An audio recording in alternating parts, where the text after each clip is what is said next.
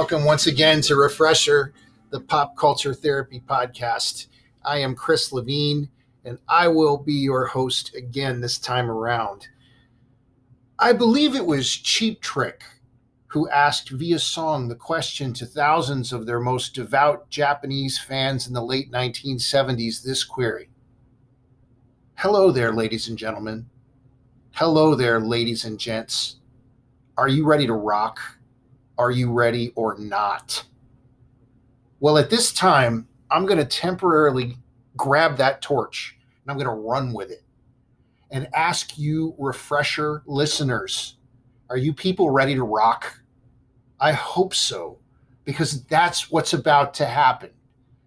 Now, hey, first of all, on the last podcast, I promised you that I was going to list some of the songs that Led Zeppelin, shall we say, borrowed from other artists, but then took full credit for writing themselves. for the record, don't get mad. I love their versions of these songs, most of the time, way more than the originals. But here we go, as promised. So let's let's break it down by album. Let's go to their first album, their debut album. Babe, I'm Gonna Leave You. Not written by them, even though it says that it was. It was written by a folk singer named Anne Bredon. She actually won a lawsuit later for that one. You Shook Me was written by Willie Dixon. Dazed and Confused, like we mentioned on the last podcast, was by Jake Holmes. Black Mountainside, the instrumental, is actually a Bert Jansch song called Down by Black Water Side. Communication uh, communication breakdown is very close to nervous breakdown by Eddie Cochran, if you're thinking about it. And finally, how many more times is comprised of sections that are essentially direct replicas of Howlin' Wolf's How Many More Years, Albert King's The Hunter, and Jeff Beck's Beck's Bolero. Guys, this is just their first album. Second album, Zeppelin 2, Whole Lot of Love is completely based off a 1962 Muddy Waters song called You Need Love, written once again by Willie Dixon. He actually eventually won a court case about that one, and now his name is a writing credit on the newer pressings. The Lemon song is identical to Howlin' Wolf's Killin' Floor song. Listen also to Moby Dick, the John Bonham drum solo thing. That's original but the little music in between his solos, listen to that and then listen to the song Watch Your Step by Bobby Parker. It's the exact same thing musically going on. And finally, Bring It On Home was borrowed very heavily from another Willie Dixon song, most popularly done by Sonny Boy Williamson, called, you guessed it, Bring It On Home. The third album, this will be fun. Listen back to back to these.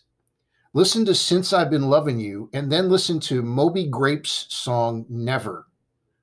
Another one, Bron-Y-Aur Stomp, is, is clearly a reworking of another Bert Jansch song, The Wagoner's Lad.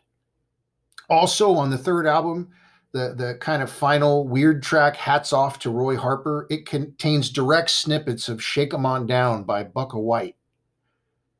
What about Zeppelin 4? No, no, not the fourth album. Okay, guys, listen and compare the opening of Led Zeppelin's Rock and Roll, and then listen to the start of Little Richard's Keep a Knockin'. Okay, then listen to the intro of Stairway to Heaven and compare it to the intro to a song by the band Spirit called Taurus. A lawsuit happened here too, by the way. Finally, when the Levee Breaks was a blues song originally by Kansas Joe McCoy and Memphis Minnie, but I think they actually gave them credit on this one. How about physical graffiti? On the physical graffiti record, In My Time of Dying is, is something that was written essentially by Blind Willie Johnson in 1927. It's just his version was actually called Jesus Make Up My Dying Bed. Boogie with Stu is essentially a cover of Ritchie Valens' Ooh My Head song. Down by the Seaside was really, really conveniently written right after Neil Young wrote and released Down by the River. Let's do one more. Let's go to their presence record. Nobody's Fault But Mine. Again, though directly credited only to Page and Plant, is actually an old blind Willie Johnson song called, you guessed it, It's Nobody's Fault But Mine. Now, this list is probably not comprehensive, but just to emphasize how insane this is, imagine me, your friend Chris, releasing a single right now called Hey Jude with the exact music and the majority of the exact same words, and then taking full writing credit and then getting paid. hey Jude, words and music by Chris Levine. How did they pull this off? Okay, done. Are you ready to rock? So many of us are ready to rock. We rock out in our cars. We play air instruments. We scream Baba O'Riley at the tops of our lungs. What is it about many of us that we just we just have to rock sometimes psychologically? Let me ask, do you? Maybe not. Maybe this is the most foreign thing in the world. But if you do, how does it make you feel? Strong? Motivated? Energetic? Do you feel a kinship with your favorite bands? Why does rock music resonate with so many of us? Let's go. Let's figure this out. One, two, three, and the site Cognition Today tells us this when coupled, fans and musicians experience similar emotional states which foster bonding through dedicated systems. These dedicated systems are interesting meta networks of neurons that fire in a way that mirrors behavioral, cognitive, and emotional states. They are associated with observation, mimicking, synchronizing, and understanding different perspectives.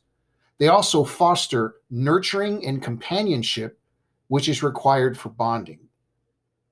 I'll put that in English. In other words, we bond with and often feel a real closeness to our favorite artists. Rock fans are often super dedicated people. And this is partially a reason for that.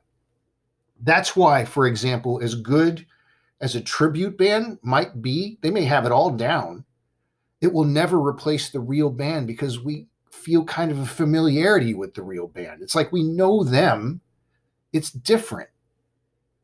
But back to the rocking. Why must some of us rock? Rock music does something. It actually releases dopamine, a neurotransmitter responsible for mood regulation and emotional behavior. It's also found to help people find motivation and even hope to face their obstacles. Let's think about it this way. Do you guys remember Jolt Cola? In 1985, Jolt Cola emerged onto the pop culture radar with this slogan all the sugar and twice the caffeine.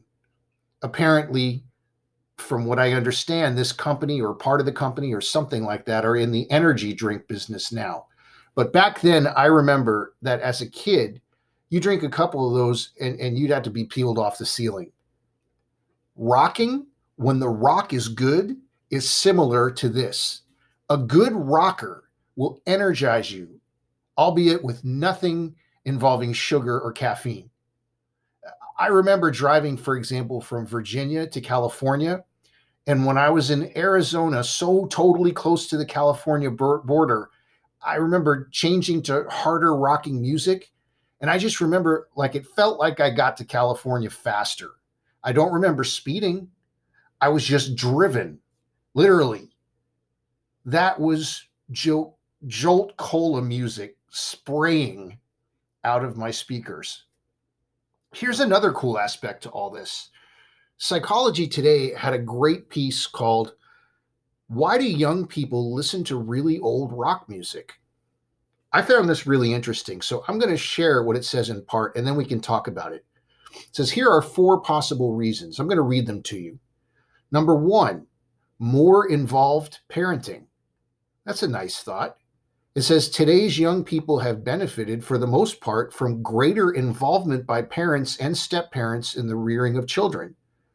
In all likelihood, these more involved parents played their music to their kids. So the kids grew up listening to it. Ah, that's happening in my house.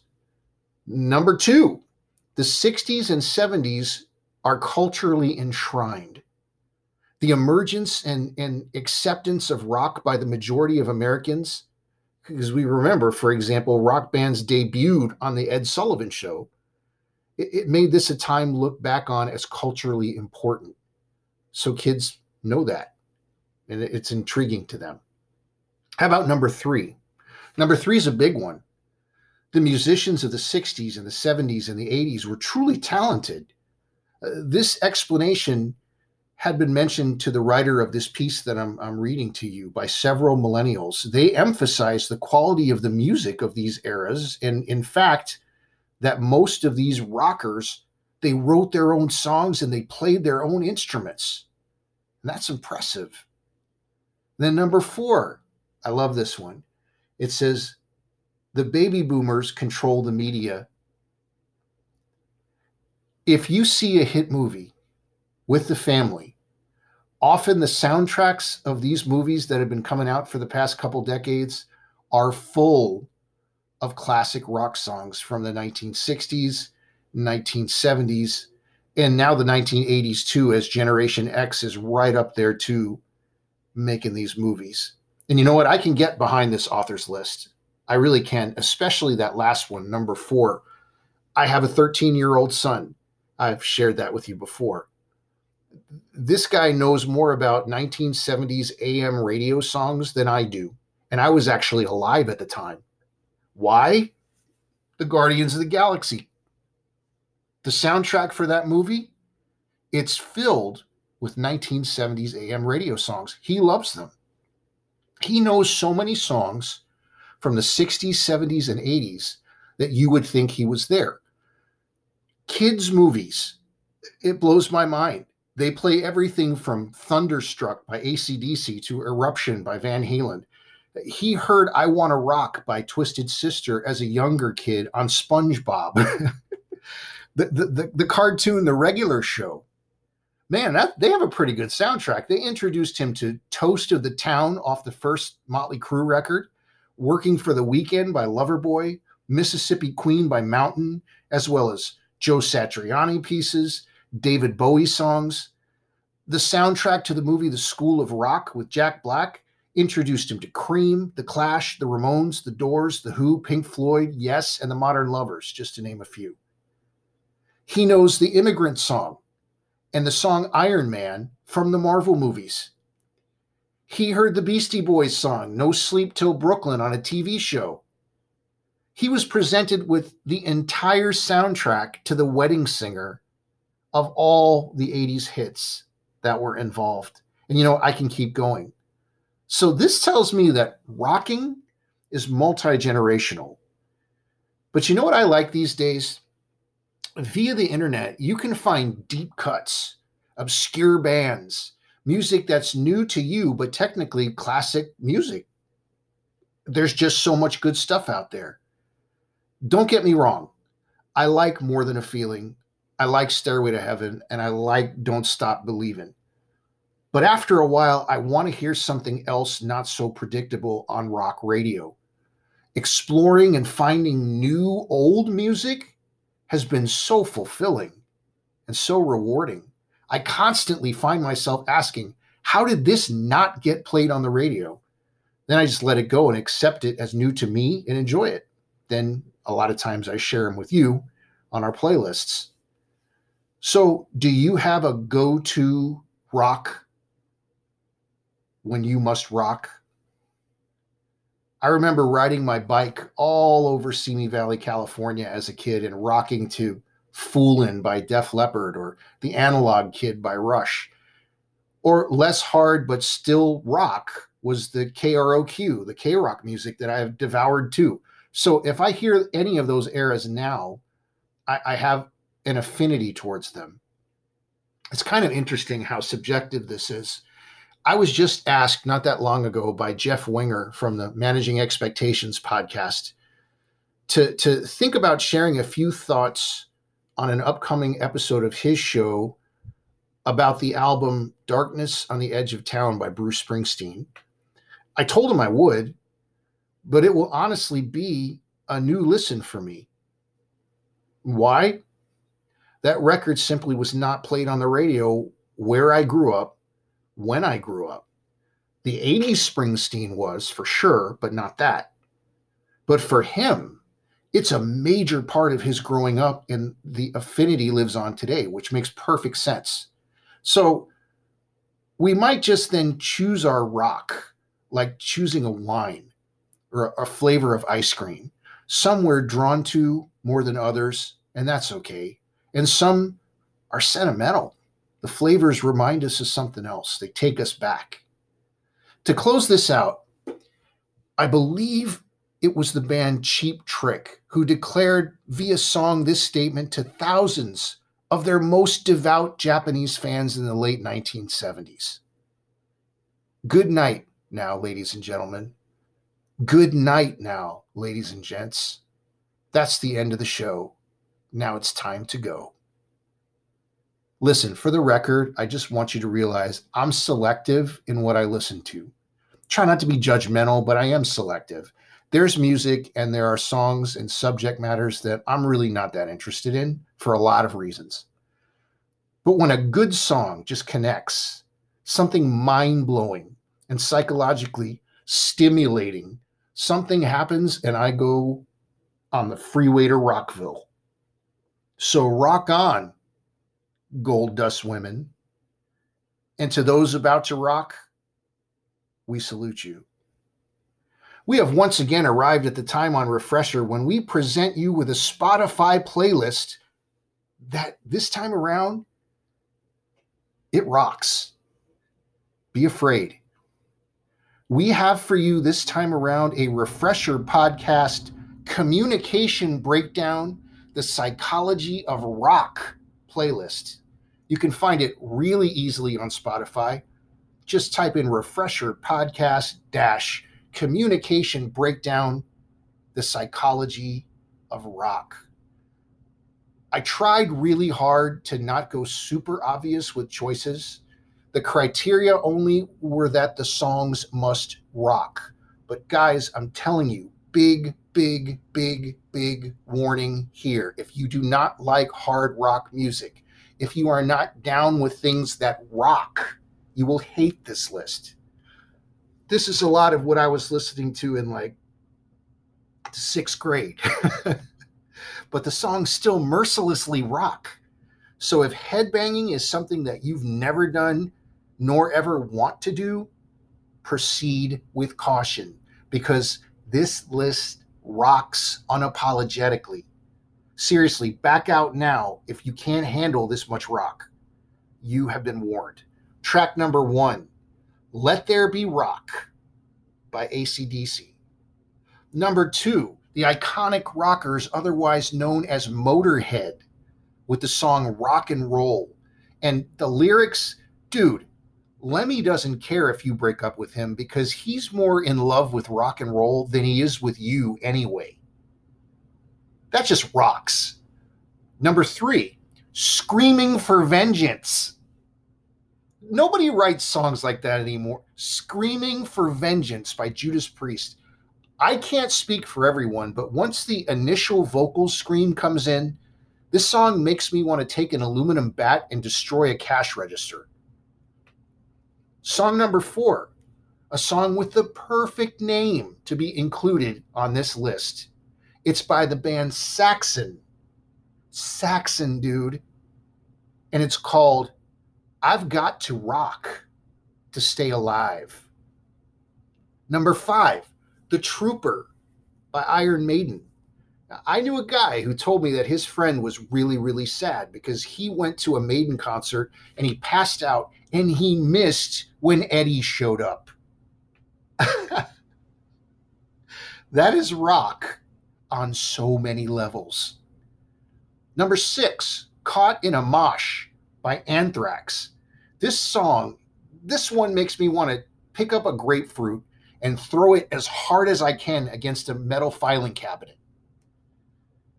Number seven, Loss of Control by Van Halen off their Women and Children First record. Number eight is by the LA band Racer X. The song is called Sacrifice. I saw them at the Troubadour in Hollywood when I was just a little guy. I was a teenager. Number nine, The Pride of Tokyo, Loudness with Black Star Oblivion. Loudness, dude. I warned you. This list rocks. And finally, number 10, Black Sabbath from their Volume 4 record with Supernaut. That's our new playlist. Again, you can find this playlist really easily on Spotify. Just type in Refresher Podcast dash Communication Breakdown, The Psychology of Rock. Hopefully, Led Zeppelin won't sue me for using the song Communication Breakdown as the name of this playlist. Wouldn't that be ironic? Especially since that song was derived from an Eddie Cochran song in the first place. Hey, two quick shout outs a good friend and a friend of the show named Joe Parker has been making playlists of his own for every single one of the show topics so far. It's it's amazing. He calls them, and this is his title, not mine, the Not As Cool as Chris playlists. And you can find them on Spotify under his name, Joe Parker. I, I love his creative musical take on our themes. Go check them out. They're really good. And for the record, not as cool as Chris is very debatable. He just mailed me a gift for hitting our 50th episode when it came around. So, yes, very, very cool guy. Check it out. Joe Parker, not as cool as Chris playlists. Also, I mentioned it a little bit, but I'm going to bring it up again. Remember, our friends at the Managing Expectations podcast, they talk pop culture from an intellectual perspective, and it's a really good lesson. It's also really funny a good dry humor. You can find them on Spotify too, as well as most other podcast platforms. That's again the Managing Expectations podcast. You can tell Jeff and Brian that Refresher says hello. Guys, this show simply would not exist without you. If you could all do me a favor, please continue to pass this podcast along to your friends. Also, if you'd like to help keep this podcast stay up and running, if you would like, you can make a small monthly contribution. Just see the support this podcast link under the episode description. It can be as, as little as 99 cents a month. If you're so inclined, that would be really helpful and it would be really great. But whether you do or whether you don't, just please feel free to listen to this show, all the episodes, whenever you want, and enjoy it anytime. This show is yours. As always, the music that begins and ends this podcast is by the band Dive. The song is called A Day Late, and it was written by Mr. John Villafuerte. But until next time, this is Chris Levine for Refresher, the Pop Culture Therapy Podcast. Everyone, please take care and do yourself a favor and remember that there's a big difference between worry and concern. We'll see you next time.